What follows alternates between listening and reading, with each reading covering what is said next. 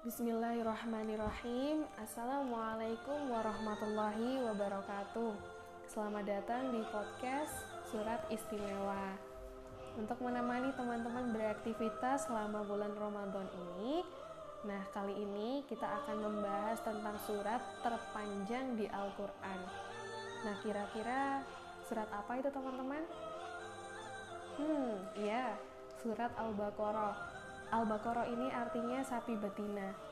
Untuk teman-teman yang penasaran, simak terus ya kelanjutannya. Kira-kira kenapa sih dinamakan dengan surat Al-Baqarah atau sapi betina?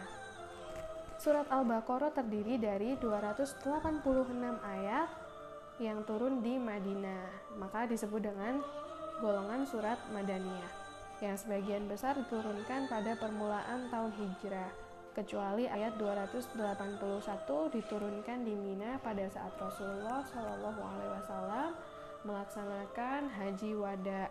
Haji wada ini hajinya Nabi Muhammad Shallallahu Alaihi Wasallam yang terakhir.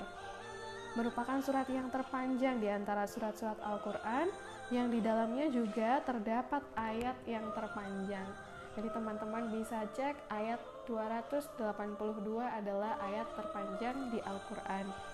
Dinamai Al-Baqarah karena di dalamnya disebutkan kisah penyembelihan sapi betina yang diperintahkan Allah kepada Bani Israel. Untuk mengetahui ceritanya, nanti teman-teman membuka terjemah Al-Quran ayat 67 sampai dengan 74 di mana dijelaskan watak orang Yahudi pada umumnya. Dinamai Fustatul Quran artinya puncak Al-Quran karena memuat beberapa hukum yang tidak disebutkan dalam surat yang lain. Dinamai juga dengan surat Alif Lam Mim. Nah, ini kita simak. Alif Lam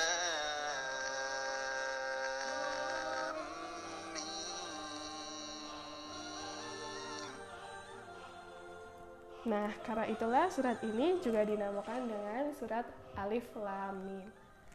Terima kasih untuk mendengarkan podcast ini. Sampai jumpa lagi di episode selanjutnya.